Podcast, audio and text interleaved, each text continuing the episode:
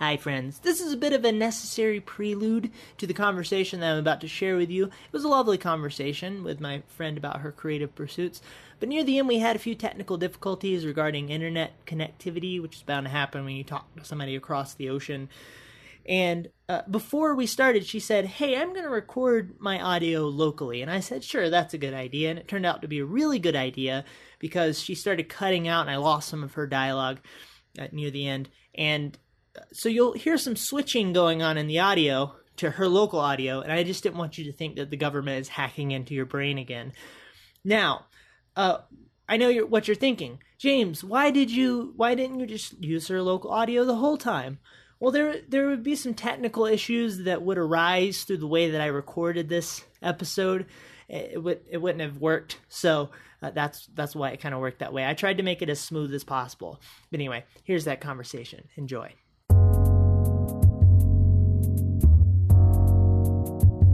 Hi friends, welcome back to another video / episode of the James Redd Podcast. Today I'm here with a longtime internet friend, and her name is Megan Kate Potter, aka Meg's Creations, aka Meg.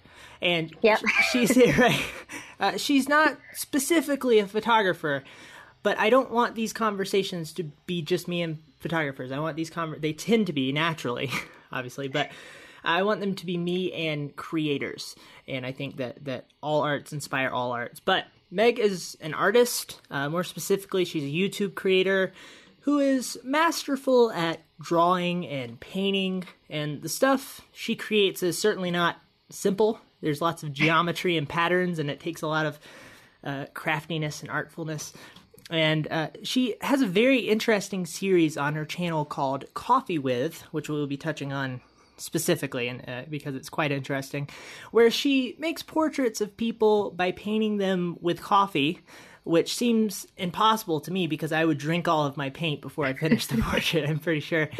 But me and my wife will actually be a part of one of those coming up soon. Yeah. I'm very excited, and I understand that if everything goes well, we will actually receive the painting. Is that correct? 100%. Okay. We'll be receiving the original painting. There's no guarantee that it'll still smell like coffee, but maybe that's just because I've smelled so much coffee that I just cannot smell anymore. That happens. So it does. It really does. That does happen. Yeah, for example, I used to work in a coffee shop, and you would have to stick your face into the bag to smell the coffee anymore. It's actually a really sad thing. But I will link below to her thing. She is a very interesting creator. Thank you for taking the time. And how's your day going? I mean, thank you for having me. It's I've kind of like entered this kind of podcast-esque type chatty world, and I've done 3 interviews so far. So it's kind of refreshing to be like when I was chatting with you, to be on the other side where I don't have to think about the questions that I want to ask or the direction that I want to go in. So this is an absolute pleasure. It's been a fantastic day. Kind of went out, saw a new friend, which is something new. Had some great food. New friends are almost as good as old friends. I mean, all kinds of friends, new, old, current, medium, future, middle ground friends, whatever that is. Yeah. Acquaintances, slight acquaintances. People are great at the end of the day. That's awesome.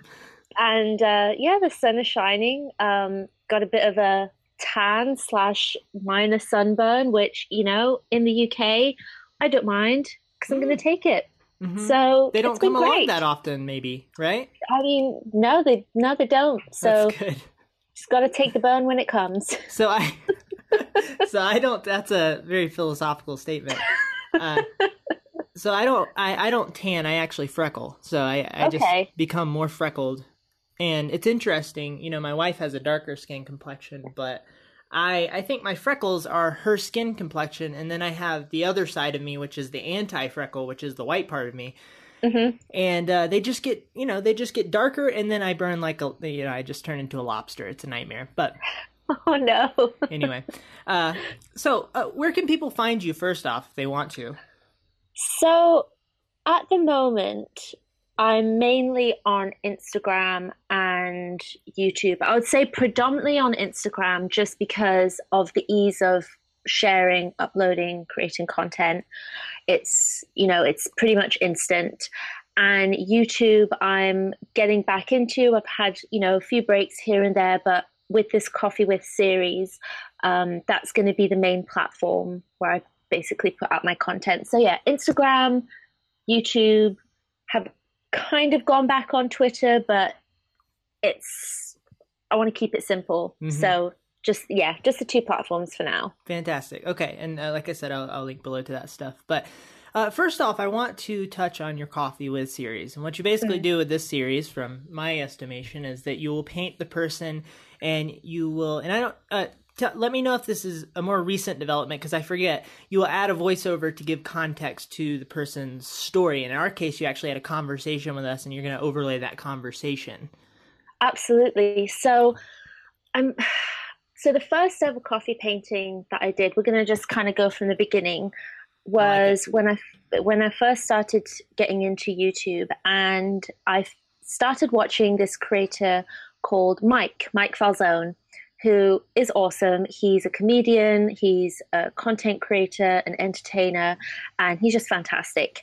And he had a podcast with his girlfriend then, but wife now, called Sawyer, but she was called Coffee Girl. And I don't know why, but there was just one day I was just like, I'm going to paint him in coffee. I mean, we all had that inclination from time to time. I mean, absolutely. You kind of look at a coffee and think, what if I add some water, stick a paintbrush in it, and put it on paper? What can happen? Absolutely. So I made a video of it, and I painted with coffee, and I just really loved it.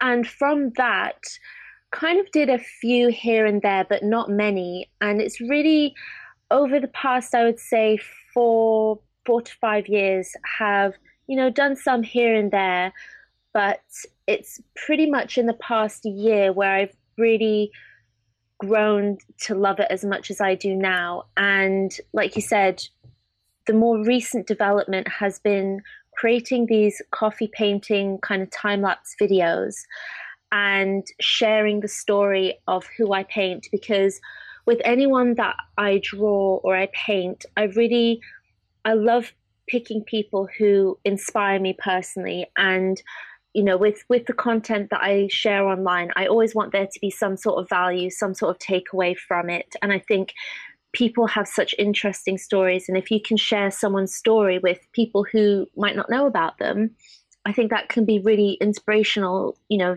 to people, whether, you know, they're looking for someone to look up to, or they're going through a difficult time where they feel like they need some kind of answer or something like that. And then, so I remember doing one of Will Smith, and that was kind of my first proper coffee painting where I did a voiceover kind of retelling a bit about his story.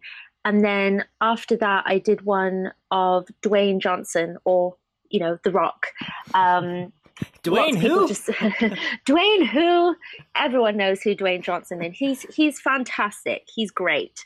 And I shared that, and just that research and really learning about his life inspired me so much. And so I was thinking about the fact that I love sharing people's stories, and I would really like to have conversations with people, because I love coffee. And, you know, you go to coffee shops, that's a general theme when people get together. They have a coffee. It's kind of this thing that brings people together. It's a communal experience. It really is. And it's all about, you know, yes, it is about the actual coffee, but it's also about your experience whilst having it.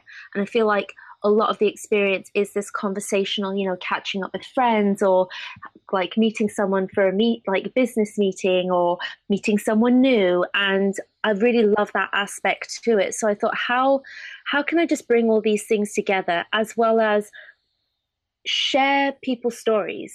And it got me thinking on the fact that I actually know so many people in my own life who are a similar age to me, who are all super creative and super intelligent, and they really have these awesome goals and dreams that they're working towards. And I I was like, this is the perfect idea to be able to showcase their journey, which they're currently going through, to chat with them about things that they've done, things that they've achieved, you know, challenges that they've gone through, and it be really relatable, because it's as if you're chatting to a friend, and you know, we're all in this together at the end of the day. And I think conversation is key to development, and learning from other people is key, and collaboration is key. So I really wanted to bring all that together. And that's kind of where this new idea of Coffee With came about, where I wanted to seek out these people that I had, you know, or I knew in my life, such as you and Christina. The first episode I did with my best friend, Dina, who is a filmmaker. I just recorded another episode with a really lovely, lovely guy called Mike, who is a photographer and who is a creator, and he does online content. And just from these three episodes I've done so far, I cannot explain how amazing it is to learn about your stories and to find people who have a similar outlook on life to you. There's just something so reassuring about it. And, you know, I feel like as creators, we can kind of in a way feel alone sometimes, because, you know, we're in our bubble, we're in our creative bubble. Like you were saying, you know, I think you and I are both similar in that it's only when like push comes to shove that we'll kind of go outside and explore. Like we're kind of comfortable in our own space, just doing our own thing, and really branching out and chatting to other people and realizing that, you know, some of the things that you go through, they've gone through as well, or being able to take really valuable lessons from their experiences it's just been really, really inspiring, and just really validates kind of my intention with content creation, which is to just make a positive difference, really. Yeah, so that's, I feel like I just waffled on for ages then. No, that was perfect. You're a good waffler. But thank you. That should be like my badge. I should just have like waffler on a badge, right, on my shirt. Right. Yeah, just to warn people. Expert waffler. Love it. I mean, waffle change on my for Facebook ages. Name. Is that an English term? I've never heard that one. To waffle? To waffle on for ages. I mean, yeah, like we say it here for sure. If someone just goes on. Yeah, I've never heard that one. Oh, so that just kind of came out. You guys have such interesting phrases. Oh yes, Americans love to listen to English people talk in general. I just did a video with a guy named Pablo Strong, who is a photographer, and he also lives in the UK. And oh, cool. I mentioned at the beginning, I was like, any chance I get to put somebody with an English accent on one of my videos, it's a good day. But yeah, you guys have some really interesting phrases to say, and a lot of times they like. I like thinking about what the words that people say to try to communicate things. It's fun just to kind of step back and look at society and the strange things that we say. And even down to the fact that, like, if you think about the words that you're saying, they're just sounds. Absolutely. Sound. It's like, sound. It's odd. And so I like that one. I'm going to start using that one. I love likewise. That's like my favorite phrase on earth. And likewise is good. That's a lot of American people say it, but I feel like it's a rather English phrase. I think so. I mean, in all honesty, like I've only lived here 4 years. It's kind of like grew up abroad on the other side of the world, and just like chatting with my coworkers, there are so many slang terms that I just have no idea what they mean. Like I was told one the other day called peng ting. P-E-N-G, okay, space T-I-N-G, peng ting. And I'm just gonna be really honest, I can't remember what it means. But I was like, what is this? Like, this is some other type of language. That's amazing. I have no idea. But yeah, there's definitely some words here. But it's interesting you mentioned that about, like, you know, you liking the British accent, because whenever I hear an American accent, or we had like a few people from our American team come over to the UK office, and pretty much 90% of the conversation was comparing words and how we say words and different phrases. And it's just amazing. I absolutely love it. One of the big differences, and this could get you killed, I suppose, I don't know, maybe I can't think of a situation where it would directly do this, but here we go to the hospital. You guys go to hospital. You take out the. Do we? Yeah, maybe not you, but many go to hospital. Yeah, I mean, I definitely go to the hospital, so I might just be like an anomaly. Again, I'm not really from here, so you've traveled a lot. I'm pretty much like an intruder, just pretending. An alien. Yeah, a waffling alien. There we go. A waffling coffee painting alien. The most dangerous kind. That's awesome. Oh, so good, so good. Okay, so back to the coffee painting. And also I wanted to mention, I hope you guys don't hear my stomach growling. The only lunch I've had is a couple of pieces of bread, and so I think my stomach is letting me know it's time. I might eat my glass after I finish my coffee, but just wanted to address that. So when you're deciding to paint a particular human being with coffee, in this particular context, what is something that tends to draw you to that person? I think firstly, what draws me to someone is what kind of impact they've had on me, but also on the world. And so we'll explore the first one. So kind of what impact have they had on me? What have I learned from them? And I feel like if there have been like some real key takeaways. Will Smith, for example, one thing that I've really come to appreciate is he's just so knowledgeable. And I feel like, you know, if you just take him as an actor and don't really delve deep and listen to his interviews, listen to his talks, listen to, you know, some of his motivational videos, you would never really know like actually how much experience and just like the wealth of knowledge that he has. He has a wonderful mind. He really does. And just the way that he chooses to express and share his knowledge is in a way that's just so, it just gets you. Like it really gets to the point and just really hits here and also your mind as well.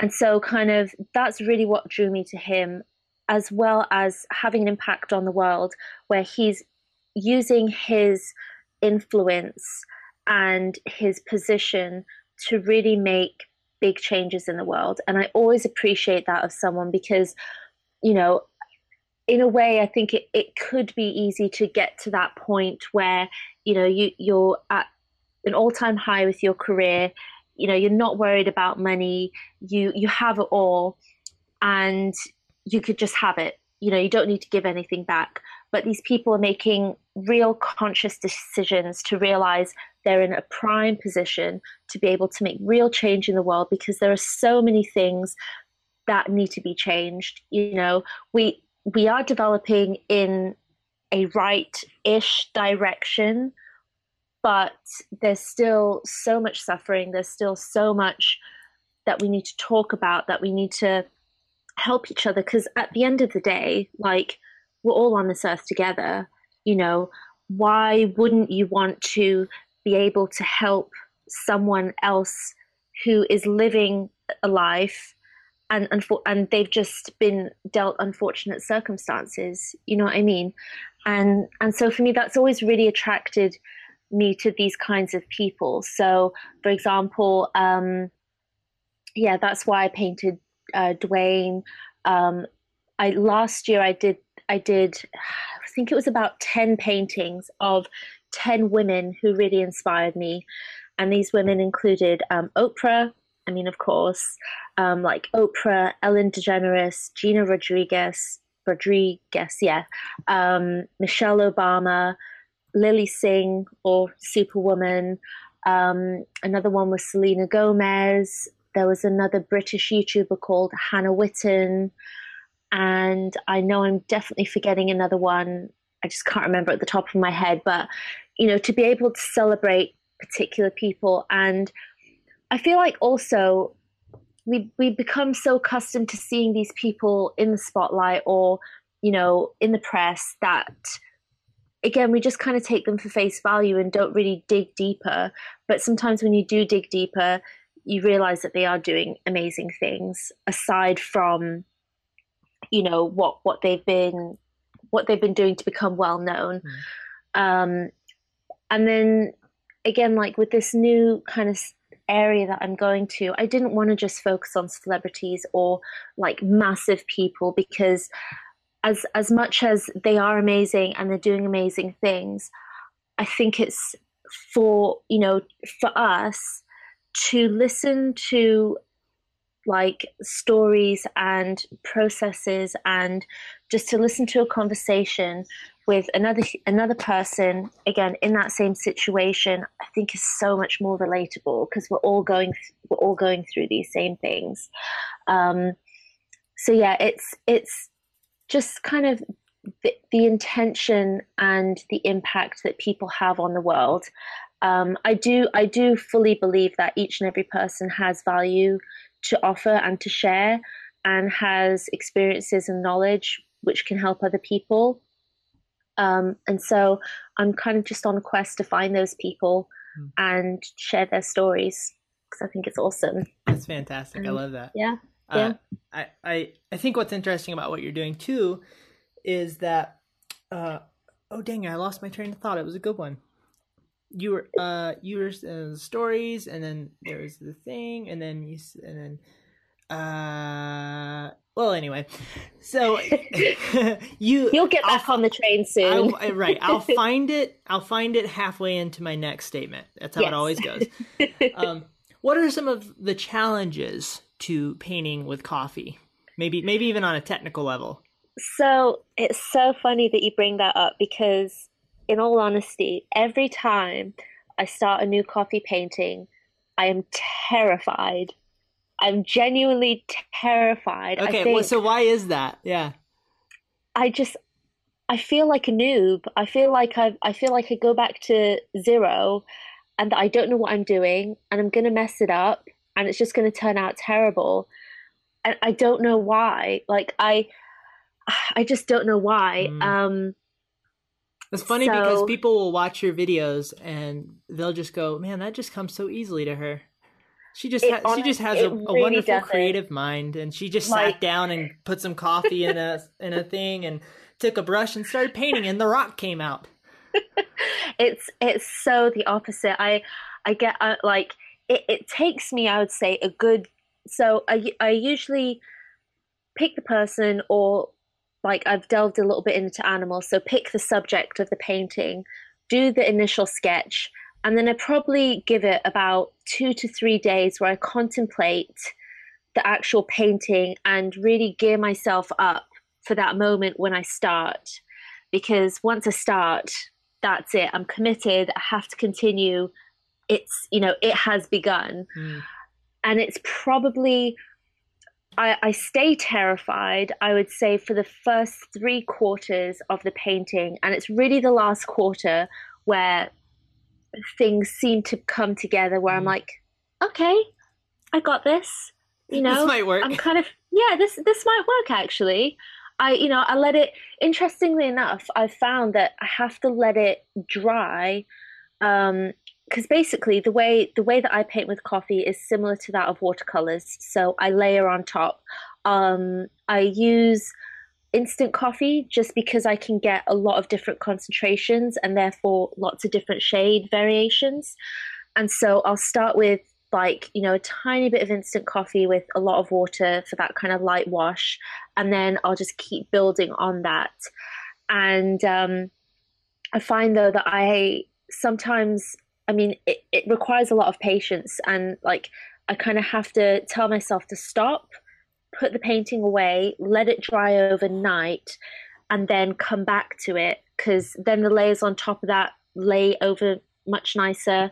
And then also, I don't know, just something happens with the color. It's really interesting because each and every one is a different experience. And I think that's one of the things that terrifies me, but that's also one of the reasons why I love it so much, is because it's just this whole new experience every time. And I'm like, I don't know what I'm doing, but it's going to be okay.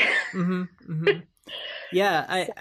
So I was looking up I was looking at your Instagram account, and the shading is so interesting. Your ability to find this really dynamic level of shading on a level that can create a person's face and make it look rich and aesthetically pleasing with coffee. It's so interesting to me that it has this sort of a contrasty but like timeless aesthetic to it. Like it's not a type of, a lot of styles have a sort of timeliness to them, right? When it comes to anything you're doing, filmmaking is a great example of this. There are these trends that kind of come and go, but for example, focusing all your energy on telling a really solid story in like a documentary format and not putting too many of the bells and whistles in, just making it a really solid flowing story that people can follow along. That's a timeless thing. There are styles that are just very, very timeless. And a lot of times they tend to be not so complex, but just really well-rounded, right? And so I think that coffee paintings have that feel to them.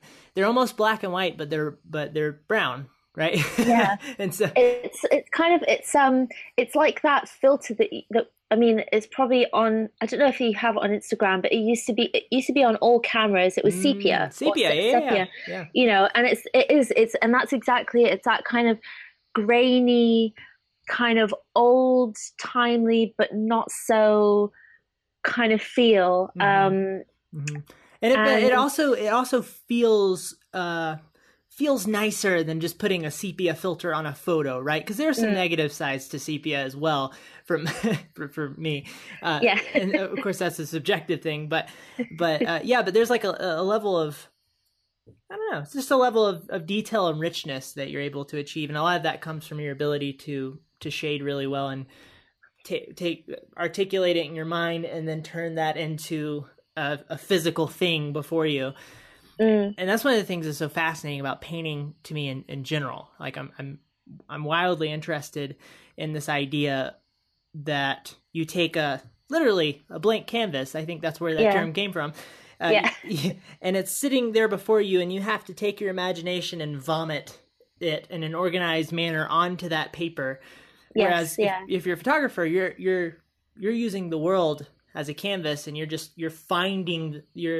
showing people your experience of the world through the camera. And I'm also interested because I'm interested in anybody who's masterful at something that I know nothing about. I'm horrible at drawing at all. And just the masterfulness of the dexterity of the hand to get the shading right. And also you can't, there to a certain level, we all know from Bob Ross, there are no mistakes. There are only happy accidents, but to a certain level, you don't have an undo key command. No, you do not. You just kind of go, okay, that lip went the wrong direction. I'm going to see if I can just put that right there and get it. Yeah. And that's so interesting to me. I love it as a medium, and I love how you have to practice diligently to pull it off well, and you certainly do that. Definitely. And it's interesting because I started mainly with doing black and white, kind of monochromatic portraits, kind of pop art style, and from there, then kind of, I call it an investment because back then it was an investment, invested in 12 color pencils, and I think this was the best decision. Was it color pencils? So not like was it micron pens? Oh no, not micron pens. So okay. Proper color pencils. But just the 12 pack. Like I could have gone for the 36 pack, which had way more color options and would have been great. But I had the 12 pack, and I thought, if I can master how to, you know, create shading and, you know, highlights and shadows and really make something look good with just 12 colors, once I can master that, then I can go on to 36.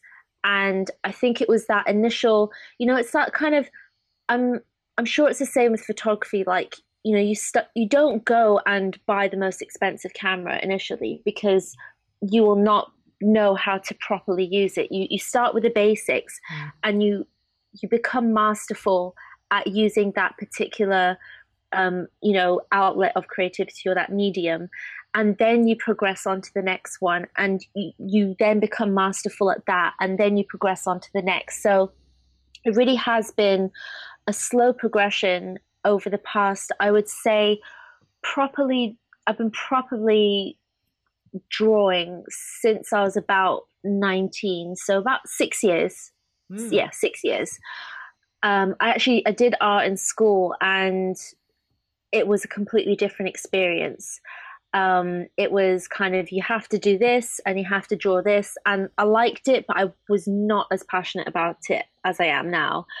And it was kind of during a time where I didn't have much to do, and I just started coloring, and from there I was like, I love this. And like you said, there's just this satisfaction of being able to create something from nothing. And I think this spans over all kinds of creativity, whether it's digital, video, like that's what I love After Effects for, that, because you literally start with nothing. Right. And you create layers and layers and add, you know, different keyframes, different animations, and you could literally build whatever you want. Yeah. You know, if you wanted to, you could build the most complex 3D digital or like realistic looking world. And I think that is one of the most amazing things ever. And I really feel the same about art and creativity. And I think really it's that kind of mindset that really led me on to exploring coffee paintings, because I just like exploring lots of different mediums. I think, why not, you know, just try loads of things, see what sticks, you know, see what doesn't, and just really try it all. Why not? Why not? Why not? Exactly. Yeah, I spent a good part of my childhood as an introverted, homeschooled human being, just poking around in After Effects. Like I made my brother's girlfriend's head explode. That was fun. So good. Yeah. I was really, you know, I was interested in visual effects just for the fun of it, I guess. And then I would, but yeah, it was amazing that you could sort of take, you could not even on the level of character animation, but you could take a rectangle and give it character. Yes. Right? You could control the velocity of the keyframe and make it, you know, if you want the rectangle to jump, right? And you want it to feel, if you want it to feel heavy, it just kind of goes like that, right? But if you want it to feel sort of springy and playful, it's just like boing, boing. Yeah. And the dynamics of that were really fascinating to me, and figuring out how to, you know, make text fly together and bounce off of each other maybe, and all the little creating things that feel dynamic, and and having, you know, everything's built up of shapes. So you can have a rectangle and a circle, and you just start building more rectangles and circles, and before you know it, you have a cityscape, or you've built a what are those things called? You've built some sort of hydron collider. Isn't that what they have? That's super random. That's where they like take those those energy particles and like slam them together. Okay. The problem with this is they're going to create a black hole. But it's a huge building / mechanical entity somewhere around. I forget where they built it. It's like one of the biggest machines in the world. And I need to research this. Yeah. It's like this big loop and they shoot particles and the particles collide. And they learn things from this. Yeah, there's like a particular word for it. Oh, we learned it in science, and I can't remember now. All right, let's see. It is the hadron collider. All right, guys, we're waffling on. We're going on a tangent. The alien wafflers have come back. Yes. This is here we go. So. Let's see. How does the Large Hadron Collider work? The Large Hadron Collider is the world's largest and most powerful particle collider, the most complex experimental facility ever built, the largest single machine in the world. And if I'm seeing pictures of a giant tunnel with a smaller tunnel within it, they shoot these particles around. You would think you would only need a tabletop to collide some particles, but oh no, you need like a mile or however long it is. Let's just say 500-mile long donut. Okay. All right, so that's the Large Hadron Collider. Where were we? Okay, so now I just want to talk about just painting and drawing in general, which we've sort of fell into a little bit there. But what drew you to painting and what drew you to drawing in the first place, and why was it so interesting? I know you touched on that a little bit, but maybe if there's some further waffling. Yeah, no, definitely. I mean, we're like 40 minutes in. I think we can establish that I love to waffle. I like waffles. Waffles are great. Yeah. So good. So it was, again, I did art for my GCSEs, which is, I don't know what it would be like the equivalent in America. It's basically when you're 15, 16 years old. So like high school? Bar mitzvah? What are we talking about? No, like when you're 15, 16 years old at school, like what do you class that as? Is that like middle school, high school? Oh, I see. I guess that would be maybe middle school, just going into high school, maybe? So those basically GCSEs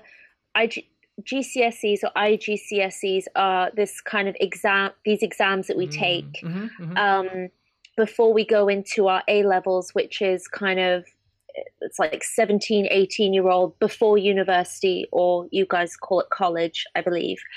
And so I did art then. I think I got a B or something and didn't really do anything else. And then I was at a point kind of in my life where I wasn't at school and I didn't really have anything to do. So basically I was like, I need to find something to do. And I love the simplicity of that. I didn't have anything to do, and I thought I need to find something to do.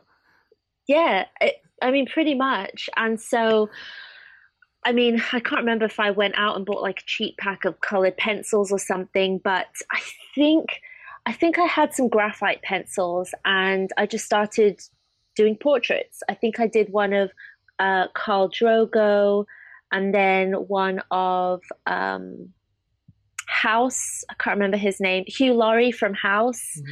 And then I was like, okay, this is kind of cool. I'm going to try some color because I didn't really had never done color before. And like that just kept building and building, and I kept doing more and more and more. And then at that point I was living in Thailand, and then we kind of, life's a bit bonkers, but we basically then had 2 months in Amsterdam, and in Amsterdam I decided to get a sketchbook, and that really kind of got me doing lots of different things. Like I did sketches outside. I remember drawing my foot, which was great. Yeah. I like doodled, they're there. Yeah. Why not draw them? Exactly. They were in socks. I'm not a fan of toes, and that kind of stuff. Feet and socks are fine. So just want to establish that. You could have really leaned into that. You could have become the premier sock painter. Socked foot painter. If there are any artists out there who, want to become like really successful. I think this is a great idea. So here you go. We're giving you this idea. I just picture a massive socked foot mural in New York City on the side of some business building or arts building, right? Yes. 90 foot tall socked foot. Absolutely. And like the title could be This Sucks. So it's like, okay, you know, like this sucks, but it's like socks. Oh, okay. Yeah. You know, we're on to something. We'll have to develop that a little bit more, but we're on to something. That's a nice way of saying, Meg, that was a terrible name for this exhibition. We need to call it something else. There are no bad ideas. This is what think tanks are for. There are no bad ideas. Let's just get it all on the board, and then we decide if they're bad ideas. Okay. Yeah. Socks, and then I came to the UK, and it was when I started my YouTube channel that I started experimenting with more different mediums. I was still mainly doing portraits because there's just something about drawing someone's face. I love faces, and I love, you know, the shapes of people's eyes and the highlights and the shadows and all the different complexities within a face. I find it fascinating. And through my YouTube channel, again, explored lots of other mediums such as watercolor, pastels. At one point, I painted with nail polish, mascara. The occasional spaghetti sauce. I mean, no. See, that was actually probably the root of where my passion came from, because I remember whilst I was doing my GCSEs in art, so when I was 15, 16, I was subscribed to this channel on YouTube of this guy who painted, I can't remember his name, but he was, there's that documentary about McDonald's, of the guy who just purely eats McDonald's. I can't remember his name. Okay.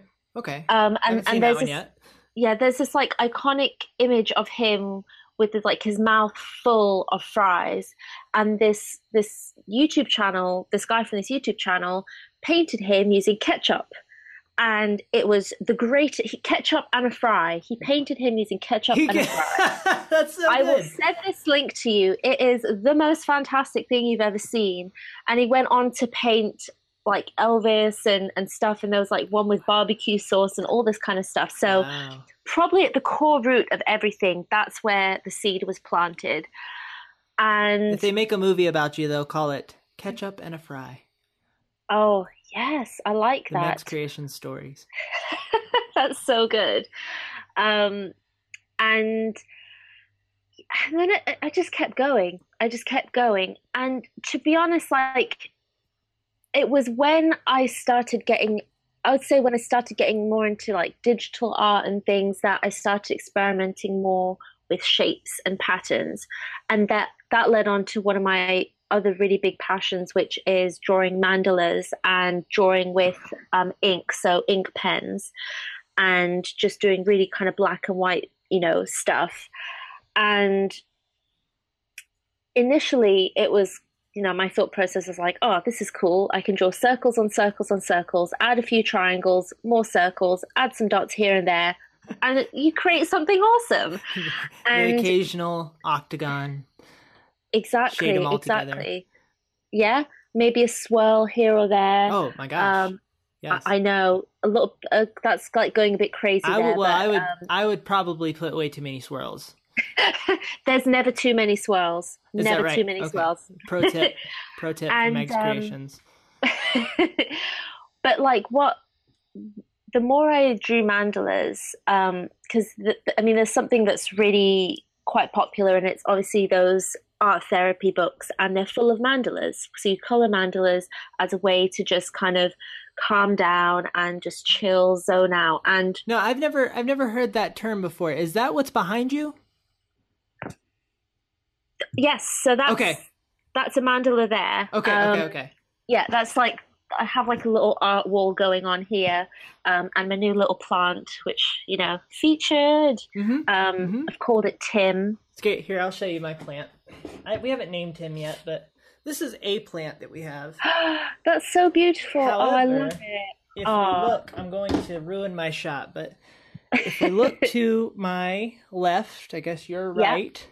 You'll see Oh, I can't see. Oh gosh, that's a lamp. Oh, this is horrible. I see them.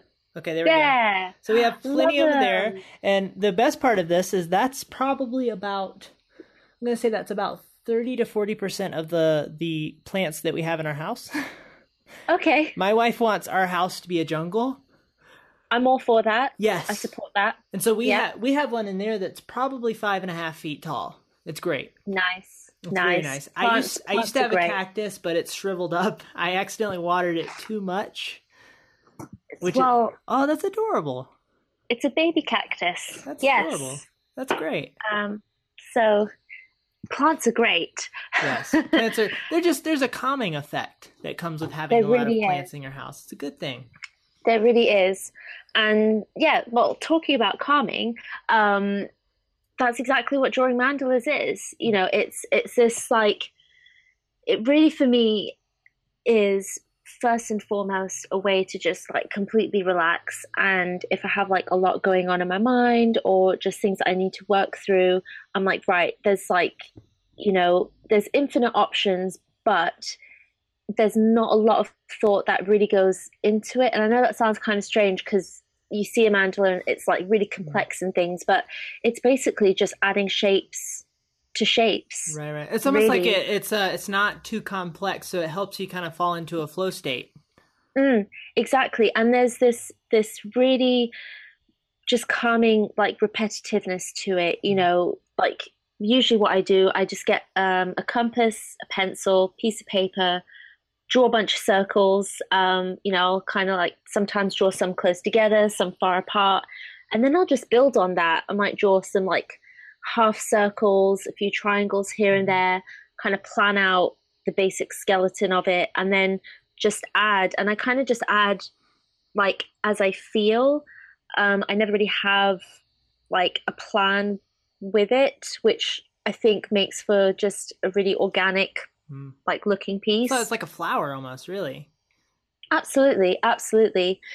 And kind of from then I kind of dipped in a few different other areas. So like one thing that I'm very much inspired by and interested in is tattoo art. I think it's really incredible, and I think it's so amazing now that it's becoming recognized as an art form, as opposed to this kind of just, oh, that person's rebellious, or oh, that person's part of a gang, or, you know, where I'm sure in some countries it is, but kind of I would say for the Western world it's more common to look at someone's, you know, tattoo and go, oh, that's a cool piece of art.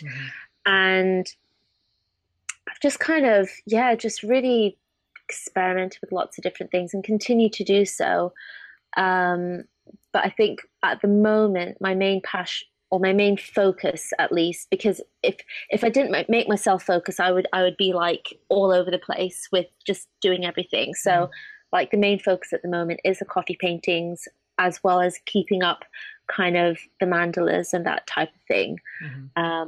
And just exploring those. So you talk about staying focused, and staying focused, I think, is part of building a structure for yourself in order to not just kind of fiddle and play everywhere, but to focus, to dig into a specific niche of something and become masterful over that thing. Definitely. So with that said, I'm curious what, obviously a huge part of structure is having a daily structure. What does a normal day look like for you in your attempt to be structured? Because I speak to this thing as somebody who's just trying to be more structured at all times. I'm not somebody who has some sort of special wisdom on structure. I'm just trying my absolute best and fighting as hard as I can at all times. So for you, I mean, maybe you do have some special wisdom, but where are you at with that? I mean, definitely don't have some special wisdom. Structure and focus is definitely a daily challenge. I love writing things down, and I love planning, but for some reason I just never quite stick to the things that I set myself. So what I've come to very quickly, or very slowly actually, realize is to not overset myself goals, to just really pick one or two things that I want to accomplish in that week and focus on those and really put my 100% into those. And if I completed those, then I'm happy, and anything else is extra and a bonus. Yeah. So at the moment, firstly, I bought a whiteboard, life-changing. Oh, good. I'm definitely not someone who likes to schedule through using like iCal or on my phone or things like that. I'm a very hands-on person. I like to write things down, map things out using my hands. And I think recently I've realized I can't do it in books because I'm not faced with it every single day. Like, you can write in a book and you can close it and put it away. I forget about it. Collects and dust. It never happens. So this whiteboard has really been quite revolutionary because I have to stare at it every single day and I know what I have to do. So just reading off what I have there, I break it down into different days. And so I have kind of each day, leave a bit of a space. Then I have important projects. The gym for me is something really important as well. So I have a separate schedule for that. And then kind of like little daily goals. And can I stop you right there? Yeah. The gym, exercise, how does that help you? So many ways. To be honest, I like feeling like I'm capable of doing things. And going to the gym and working out not only gives me clarity of mind, that helps me to focus. That is also a different outlet for me to work through, you know, things that I might be thinking about or that's kind of going on with me. And I just like to be physically capable of doing things. I like to know that, you know, if I want to run a little bit, I can do that and not be out of breath. If I need to run to the mailbox, just a little bit, I will survive the journey. Exactly. If there's a stray cat in the area, I will be able to get back to my house safely. And not out of breath. Yes.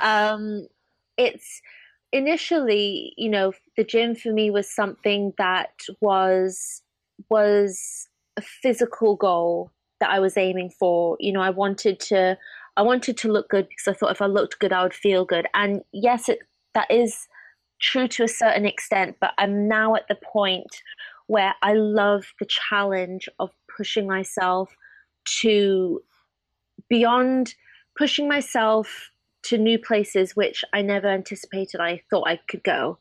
And I think that that challenge with my physical body really helps in challenges and different other aspects of life as well. As well as that, so I mean, I wouldn't say I do this all the time. I literally have just been doing this last week and was successful at it. But I always tell myself, like, go to the gym. Yes. Go to the gym in the morning. Prior to that, I would go in, like, after work. But starting your morning, you know, with working your body, movement, not necessarily, you know, having like a focus with like, okay, I need to get this much cardio or lift this, you know, these much weights or kind of this, but actually just moving your body and getting the blood flowing and things like that. It really does. And like set you up so well for the rest of the day. And I know people say that all the time, and you know, people might think, oh, they're just going on, they're wafflers. Those darn wafflers. But it really does. So for me, the gym has provided me with focus and structure, the ability to know that I can challenge myself and can push through barriers. And in all honesty, just to feel like I'm strong, physically strong, gives me a lot of confidence. So yeah, that's definitely a big priority in my life as well. Like kind of fitness and health, because I feel like they go hand in hand. And then as a result, you know, I know that when I'm not as active, I feel very lethargic and my creativity dwindles. When I'm very active and I'm really on point with everything, the creativity flourishes. Mm-hmm. So at the moment, I do work a full-time job. So I create online content for a travel page as part of a digital media agency. It's a really great job, and it's very free and very open, and I really do enjoy it. So that takes up the majority of my day, Monday to Friday. So like the planned schedule at the moment is kind of like wake up early. I think like I'm an early bird for sure. 5:30, 6 o'clock, that's when I wake up. First thing I do is make my bed. Revolutionary. Yes. You make your bed, everything feels just clean and like you've got your life together. Listen, everybody on the internet who has anything to do with talking about psychology say that is the first, that is an enormous part of making yourself a happier person. That there is, I think there is a lot of scientific data to back that up, to just make your bed. Absolutely. And I mean, I really don't think that I've gone a day without making my bed for at least like 7 years or something. That's awesome. It's literally, I wake up, get out of bed, make it, and then I can start my day. So it's kind of doing that, you know, heading to the gym, coming back, like the whole morning routine, shower, get dressed, food, all that kind of stuff, go to work. And then I'll kind of have each day like a small little goal that I want to set myself, of what I want to achieve. Sometimes it'll take longer, so I will have to push things back. But in general, like I said, I try to just like set myself 1 to 2 main goals per week. And I find that isn't too overwhelming, that I feel like just so overwhelmed that I'm like, I can't do anything, but it's not too little that I think, oh, I can kind of like milk this out for the rest of the week and kind of, you know, just go here and there. So for example, like last week, my main priorities were editing the first episode of Coffee With, as well as having a conversation with you and Christina and starting to put that together, and then having today recording another Coffee With conversation. And as well as that, what was last week? I think that was pretty much it. And after having achieved those, like some of my other main priorities are doing drawings for my Instagram or posting content on Instagram. So it's usually kind of just like wake up, gym, have the morning for that whole thing. At least then that's out the way, go to work. And then when I come back in the evening, that's when I can do like my creative kind of side projects, or the side hustle that people may call it. Mm-hmm. That's awesome. So yeah. First off, I wanted to touch on the exercising thing. Yeah. Because this has been my newest endeavor to overcome, because so what I do for money is I'm editing videos for another YouTube creator. And this involves me. He posts his videos basically every day. Wow, so yeah. This is a lot of time sitting and editing, or standing and editing. I try to move around while I'm doing that. Trying to get out and go to a coffee shop and edit, and changing my environment, hugely helpful. But the challenge that is arising is that my body is saying, hey, you don't need me anymore. I'm going to wither into a puddle. Yes.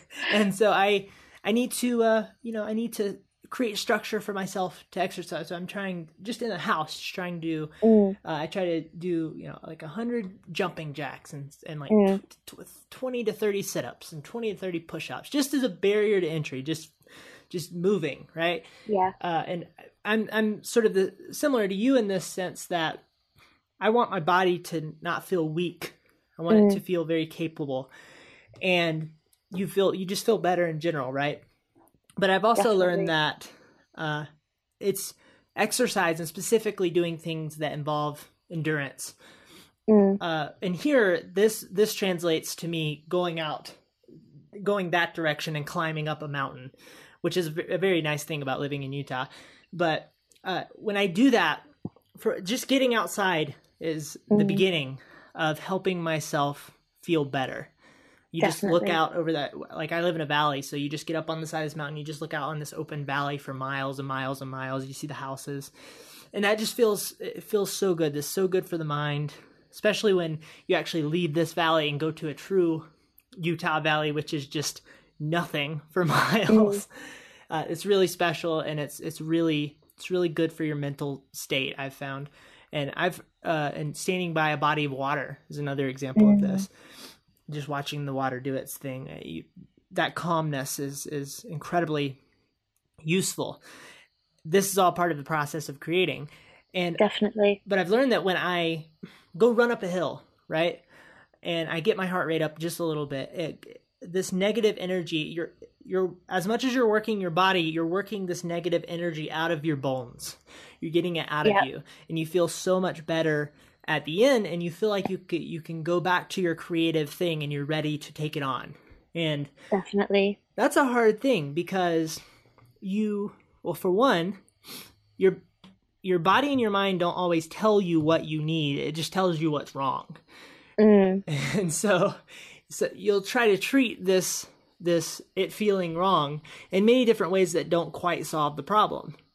And so you have to start to find the patterns that start to put you in the place that you're in. And then you have to connect the dots yourself, which can be really difficult. And then once you connect the dots and you know what it probably is, then you actually have to get up and do it, which can be equally as difficult.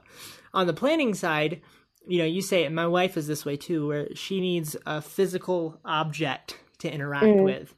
She needs to take her hand and, hold a pen and make lines and not so much drawing, but just writing out bullet points and getting herself, when she has a very specific way of making a budget where she just draws a bunch of rectangles, puts stuff inside, makes headers, whereas I never spent my time that way. I think a lot of it was because I've just, I didn't grow up in traditional schooling, so that didn't, I never had a lot of affinity towards drawing and writing things, and writing things in order to tell a story or articulate thoughts or plan. So for me, everything happens in the digital world. I'm the complete opposite, but what I've learned is that the best thing for me in terms of keeping myself on within a structure is I'm the same way. I have a hard time. I can make the structure, but I have to make sure I adhere to that structure. Yeah. Making the structure is just the beginning of the battle. Oh, yes. But I've learned that I have to have a very aesthetically pleasing and dynamic, I would call it an ecosystem of planning to interact with. So, like, for example, me and my wife just got an app. We got it on our phone. It was $10 on the phone. On the Mac, it's actually $40. So this is we had to realize if this was going to be useful enough for us. And we bought both of those apps, and they're fantastic. It's called Things. Okay. And it's just a to-do list / project management type thing. And it's a beautifully built app. I need, for example, I need key commands in my to-do list app so that I can interact with them in a very tactile way, much like I do with editing. Yeah. And so I just love to open up the app and go, what am I going to plan? This is exciting. I can create a whole new world for myself in this app. And then I have another app called Bear, which is actually for the pro version of it. It's a subscription-based app, but you can download it for free. It's a note-taking app, but it has, once again, it has 1 billion key commands on your desktop. And it allows you to, you can create your bullet points, you can create your headers, you can create, you can create a to-do list within the thing. You can create line breaks, all of this stuff. It's just nice to organize. I'm actually using it right now for this conversation. This is where I write out all my questions and sort of the framework for any given conversation. And I've learned that writing is such an important piece of me actually taking myself, like, if I ever want to upgrade my creative level of output and things that I'm trying to achieve, I write. I have to write. Because if not, it's just it's like this pudding of stuff in your head that's all mixed together, and you can't quite figure out how to get it to a singularity. Yeah, and, definitely. That can be... it's like a Rocky Road bar. You just there's just so many things. Rocky Road bar. You're telling me all of these things that I have to look up now. Have you never heard of Rocky Road? Is it Rocky Road or what's that like? It's like a thing where it's like got marshmallows and chocolate and just all the stuff stuffed inside. Google has the answer. Okay, when in doubt, Google. I see it. Rocky Road. Is this it? Sort of. Hold on. Here, I'll give you another one. I can see it. Yes, that's okay, it. Yeah, it's just a mishmash of loads of stuff, and you can't quite figure out what's in there. Right. So it's part of writing is that you have to articulate the problem you're experiencing, and some people do that through talking to other people, and that has its own benefits. Some people do that through thinking, and that has its own benefits. Some people do that through writing, and that has its own benefits, obviously. So for me it's just organizing all of this stuff in my head into something that feels cohesive and that gives me another thing is baby steps are enormous. This is the basis of you trying to do anything good with your life, right? Yeah. If you're struggling with anything that is more than walking to the kitchen and grabbing some ice cream, you need baby steps in order to achieve it.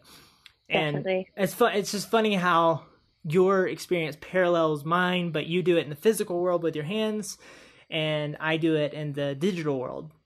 It's interesting. Absolutely, yeah. I find like whenever I watch people, and like one of my favorite things to watch is how people plan and schedule, and I just find it so fascinating because each and every one of us functions so differently, and you just really have to find your particular way of working, and that way is really specific to you. But once you do find it, it's like you've just unlocked this whole new potential of output and, you know, actually getting things done. And it's like finding a pot of gold. It's great. Yeah. Mm-hmm, mm-hmm. Yeah. And it, and it's nice how you can, the more that you submerge yourself in anybody's creative structure, there are layers and layers, onion layers, if you will, to learn from what they're up to and how they accomplish what they accomplish. But there's I'm failing to find it right now, but I found this big list of pie charts with the creative habits. I'll send it to you after this. Okay, if I can find it. Creative habits of people throughout history who are, you know, so that on this list was Beethoven and Ben Franklin was on there. Who else? But a bunch of really prolific people. And it's fascinating because this is this like, beautifully put together pie chart. The pie chart goes around the person's head, like the picture of their head. And it's their schedule from when they wake up to when they go to sleep. Oh, that's cool. And it's so interesting. And there was one guy who he would basically sleep in I think he slept in 3-hour increments. You can see his sleep schedule. And some of these sleep schedules are absolutely ridiculous, but you also see where it's like, okay, this person needed that too. He needed a break too. He needed to oh yeah, you'll like this one. I forget who it was. He was a composer, I think. He would drink like up to 60 cups of coffee a day. I mean, that's commitment right there. A commitment to destroying your kidneys, I suppose. Oh my gosh, absolutely. I mean, like 3 a day for me is like, okay, I need to slow down now. What a committed guy. Yeah. I don't know if he was. See, so for me, the way coffee affects me is it actually calms me down because I have sort of the ADHD type brain, and it actually just makes me feel calm and relaxed and focused. It helps me focus. Whereas for most people, it gives them energy. I've never felt an energy boost from coffee other than if I don't drink the coffee. And then I feel like crap, and then I finally drink some coffee, right? Yeah, so. Absolutely. And actually, like, I find the same. For me, I drink coffee because I genuinely really enjoy the whole process, the taste, and I don't do it for the caffeine purposes whatsoever. But like you as well, I don't feel the hit, but I definitely feel the lack of it when I don't have it. Yeah, it's good stuff. It's definitely there. Hey, the way that I look at coffee is, well, I think there are, I think you can definitely find benefits to coffee, but I think that a lot of it comes down to if you drink way too much, that's a problem, but that's with anything in life. And exactly. Also, you could have much, much worse habits in life. Oh, definitely. 100% much, agree. Much worse. And that this one is, I would consider a particularly good one, assuming you're you know, relatively structured about it. But yes. Okay, so we went through what a day looks like for you, and that was wonderfully interesting. I'm curious what we're now. Oh, we're at an hour and 10 minutes. This is great.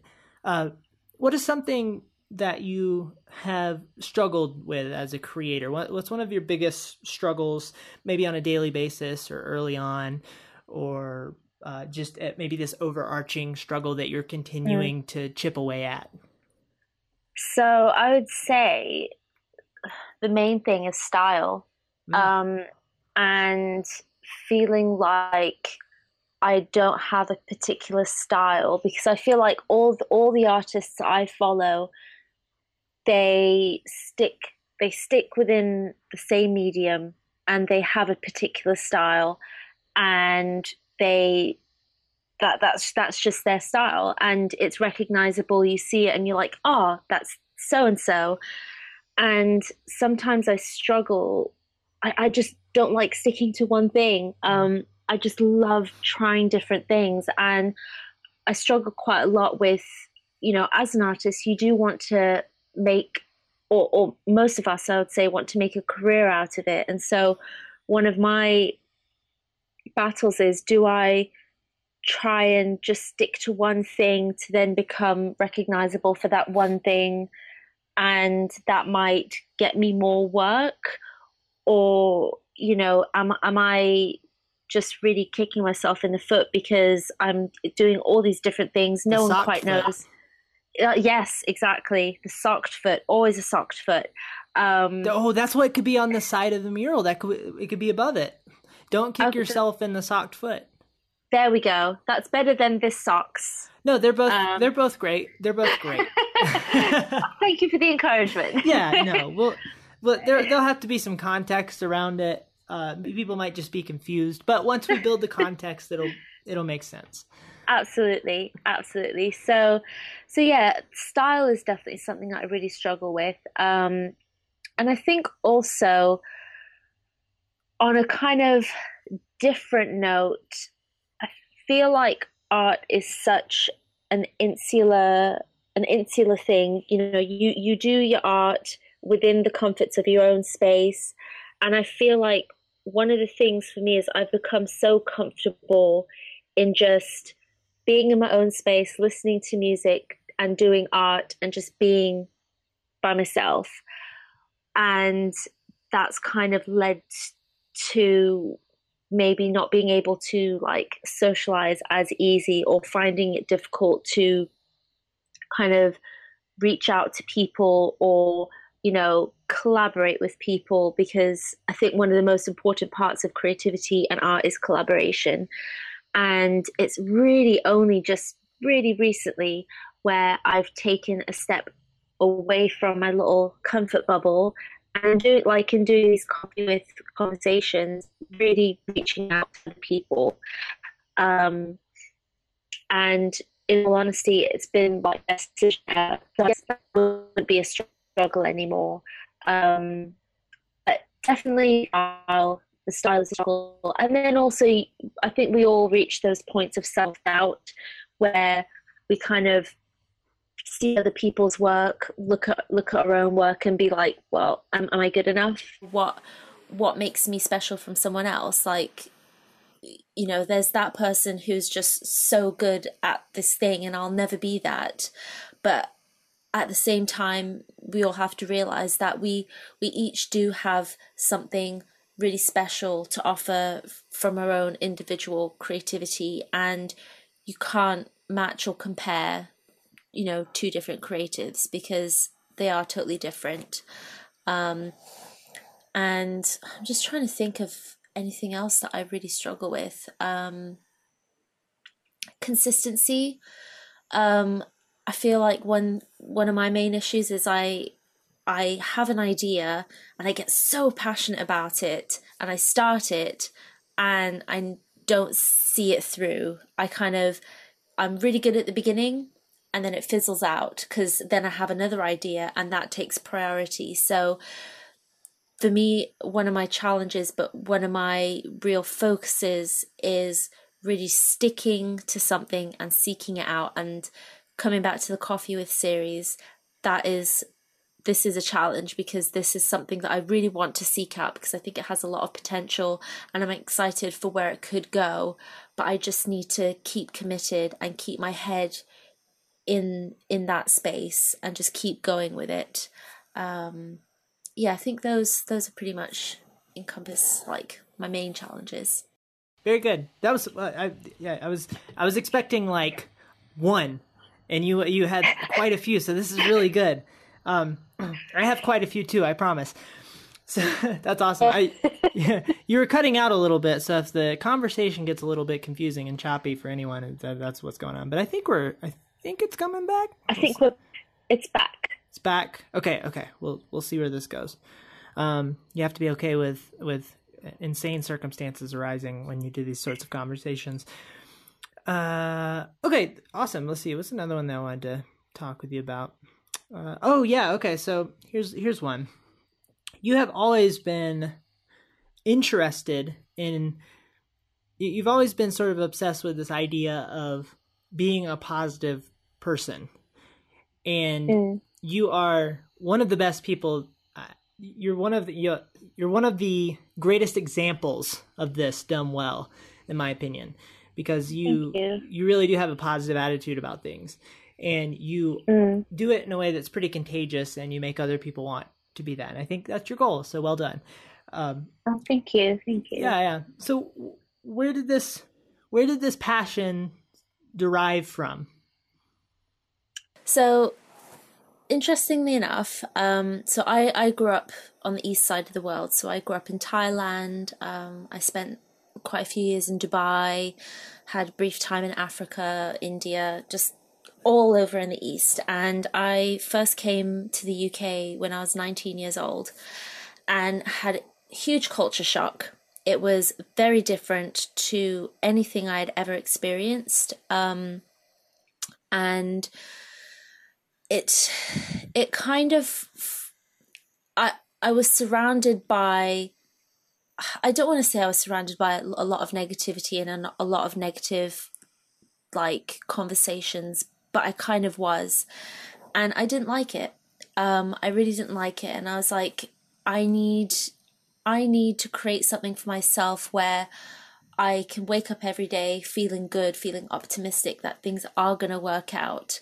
And it was just kind of small steps in really just making myself sit back, look around me. She is completely frozen on my end. I don't know exactly what is happening. Hopefully we will recover. Oh, no. Hello. Wait, is that better? I can hear you. It's still pixelated. Let me try and move closer. Is that better? Let's see. It's sort of coming back. I think once you start talking, it decides it wants to go southward. Oh no. Let's see here. Great, because I'm a waffler. Oh, that's the waffling. You've overwhelmed the internet with your waffling. Okay, so I have indeed. We're going to break for just a second. Get this sorted out. We will be right back. Okay. So we're back. We had a bit of a catastrophe, and she dropped out of the call, came back. I think we're okay. I think we over waffled, and the internet was punishing us. It really is. It really is. It doesn't appreciate what the waffle is. Yeah, I mean, guess so. It wants concise thoughts. They're like, nobody's going to watch this. No. Okay. So we were talking about you being a positive person. I think you definitely got a bunch of good thoughts in there.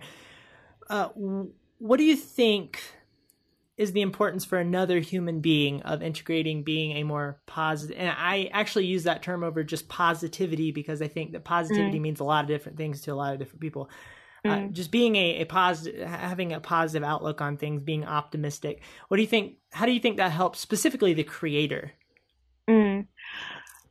So just thinking about that, I feel like creatives have a different, a very intense way of dealing with emotion. I feel like we feel emotions, all kinds, whether it's happiness, whether it's sadness, very, very deeply. And I think that's because we put emotion into our work, so we need to feel that. That's a great point. And yeah, so I just feel like being able to what was the question? I've sidetracked again. You're good. You're sidetracked by all the positivity. Exactly. So I was asking, what is the value of somebody who is a creator integrating positivity? And I'll add this, that I think that it's important to create structure for your positiveness and your emotional state, just like it's important to create structure for your body or for your creativity. Definitely. So yeah, for me, why it's important is because, in all honesty, that you know, this might sound for people who know me, this might sound completely like out of the blue, but sometimes I feel like it's very comfortable and easy to get into a negative state, and there's just a feeling that you feel where it's like it's just very easy to be down on everything, and it's very easy to get into a place where you just don't want to do anything. It's, you know, you listen to sad songs and just kind of wallow about life. Well, it's almost like there's a comfort. It's like a comfortable canyon. It really is. It really is. And I think, you know, it sounds strange saying out loud, but it is a comfortable space to be in. And it does take effort and, like, you know, real focus to get to a place where you feel good. And I was thinking about this the other day, like, why does it take that effort? And I think it's because once you get to that point where you do feel happy and you do feel positive, the possibilities are endless. And there's this real weight that's been lifted off, which is awesome, but it can be scary because the opportunities are endless and you're just like, where do I go from here? But I think, and also you get worried about kind of falling back down, and how do you keep yourself out of that? Exactly. Yeah. And interestingly enough, so quite a while back, I started this challenge called 500 Days of Positivity. It started on YouTube, where I posted a video every day, just recalling something small or something big, which was a positive in my day. And that was kind of like my fight back against negativity that I saw or that I was surrounded with. And then it was consistent for about 150 or so days on YouTube. And then I just couldn't keep up daily uploading. It was too much. And interestingly enough, throughout the journey of doing these days of positivity, I now do them, I would say, every 2 to 3 days perhaps, because what I've realized is some days you just don't feel great. You know, some days you just don't feel overly happy. And I feel like instead of pretending and feigning this, like, oh, everything's great, you know, flowers, sunshine, rainbows, and those things are wonderful. I love flowers, sunshine, and rainbows. But I've learned that when I'm having kind of a down day, or I'm just having this day where just like really, like, I just don't know what's going on, I just have to embrace that feeling, really feel it, go through that motion. And in doing so, I come out the other side feeling much better and much happier. And I think also, to be honest, like every single person goes through difficult periods in their life. You know, we go through struggles, challenges, whether it's with family, friends, or external factors. And one thing that my mum has taught me is, like, no matter what you go through in life, you go through it, it happens, you move on. And I can honestly say, like, in all the things that I've gone through, I don't have any negative feelings towards those particular situations. Mm. And I really just remember them for the good parts of it. And, you know, whilst I might not have been laughing during that situation, because, you know, it could have been like really terrible or really scary, looking back now, I can see like funny aspects to it. And I really have to credit her for that, because that was something that she just was a like amazing role model for. And it just, in all honesty, I mean, I just feel like that what is the point of dwelling on things that don't, you know, that don't matter? Like I'm not a drama person. I don't like getting involved in drama. I just think there's no point. And I just, we live in a world of amazing opportunity. We live in a world where, you know, we are so fortunate in what we have access to, what we can make of ourselves.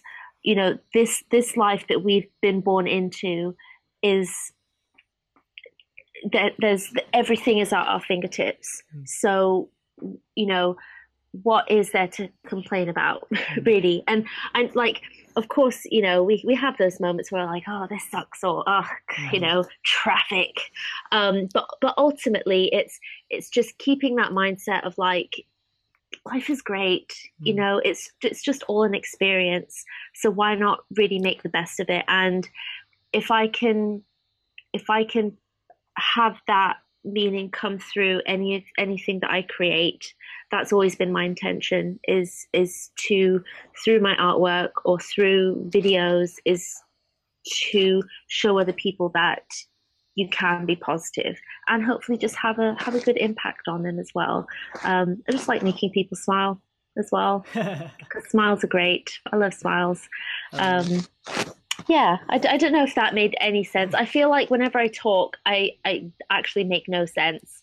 It might be the waffle mentality, but yeah, that's kind of like where my mind is at. What's so funny is there are a lot of people that I listen to when they talk, and I don't feel like they have valuable things to say, but a lot of times I'm in this place where I want to hear people say things that either really resonate with me on a special level, or have just a depth to them that can teach me something. And and you're very good at articulating those types of things for me. And I think for everybody else, it's funny because I feel the same way as you feel when I talk. Yeah. It's like, does anybody know what I'm saying? I think this makes sense. Like sometimes I will talk to someone and I'll just get this just blankness and like nothing back, and I'm just like, I tried I tried to be intellectual today and I guess it didn't work. They just didn't understand where I was going with this. Let's just throw in a cheesy joke and maybe I'll get a reaction from them. Well, I think there are different kinds of people in the world. I think some people don't like to, for one, they just don't like to think. And they constrict thinking to specific areas of their life because because it's important to think a little bit. But, you know, I think my wife's brain is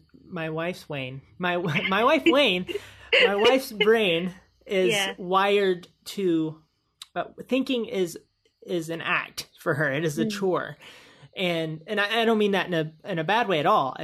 She's very happy because she compartmentalizes the things that she thinks about in life, whereas I'm just always noodling about intellectualisms and this sort of thing.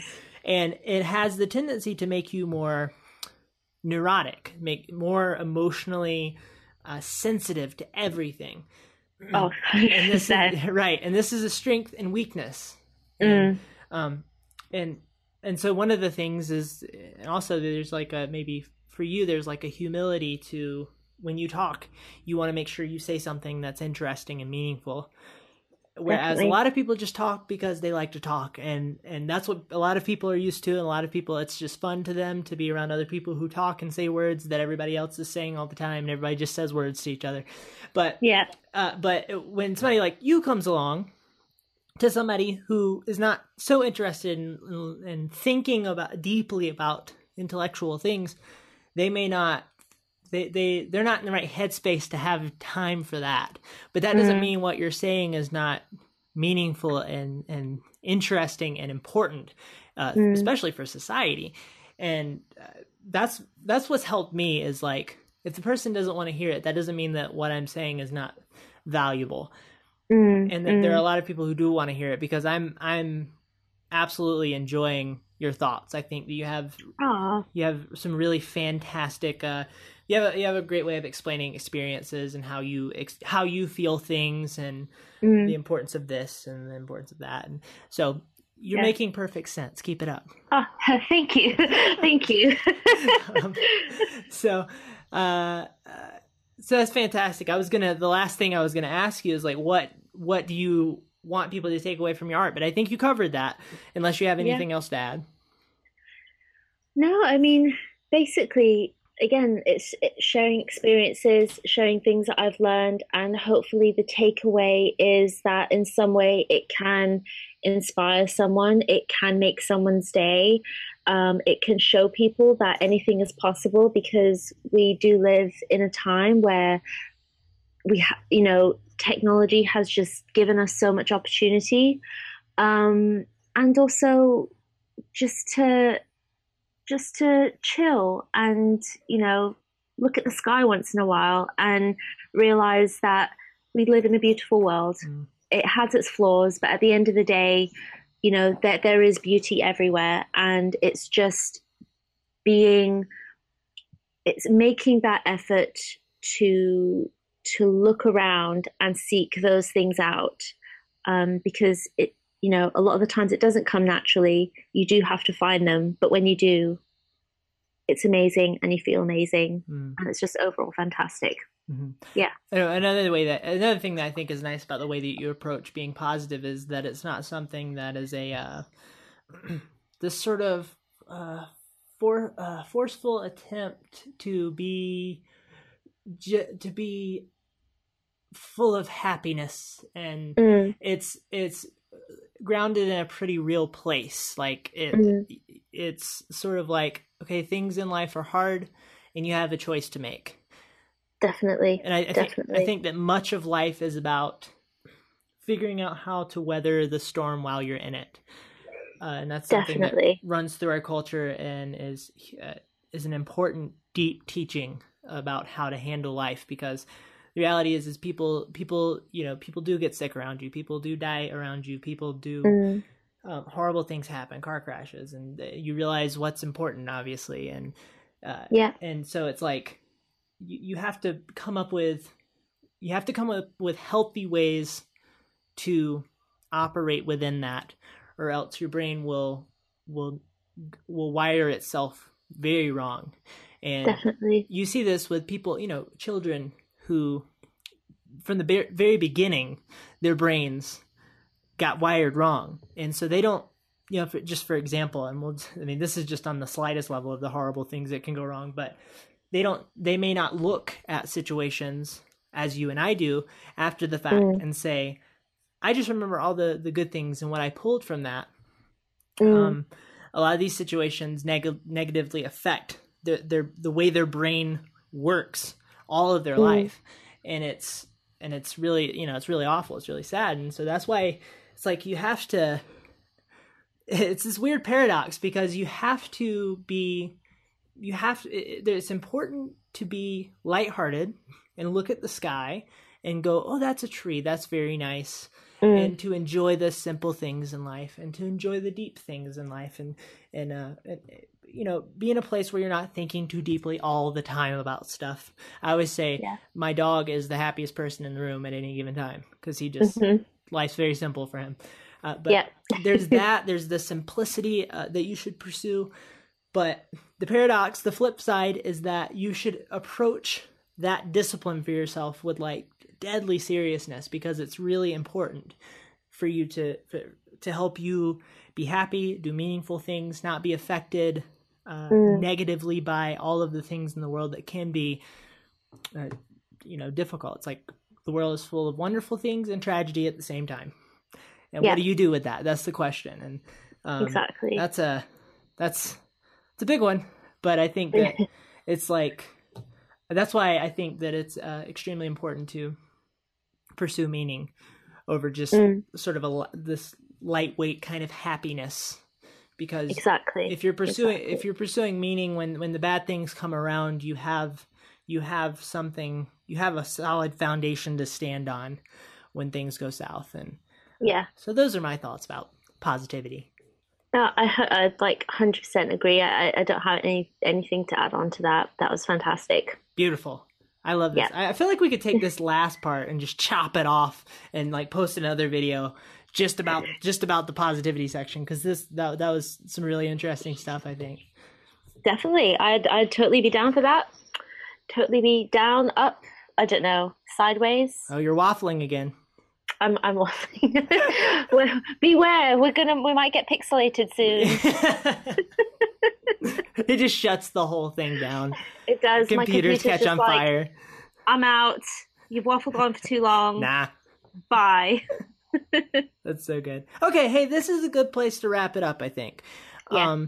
Once again, this has been a fantastic conversation. I would absolutely love to do this again sometime. And I will put your links below. Would love to hear thoughts of anybody watching and or listening. Did I miss anything? Nope. Thank you again, Meg. I hope you have a lovely day, everyone, and goodbye. Goodbye. Thank you very much.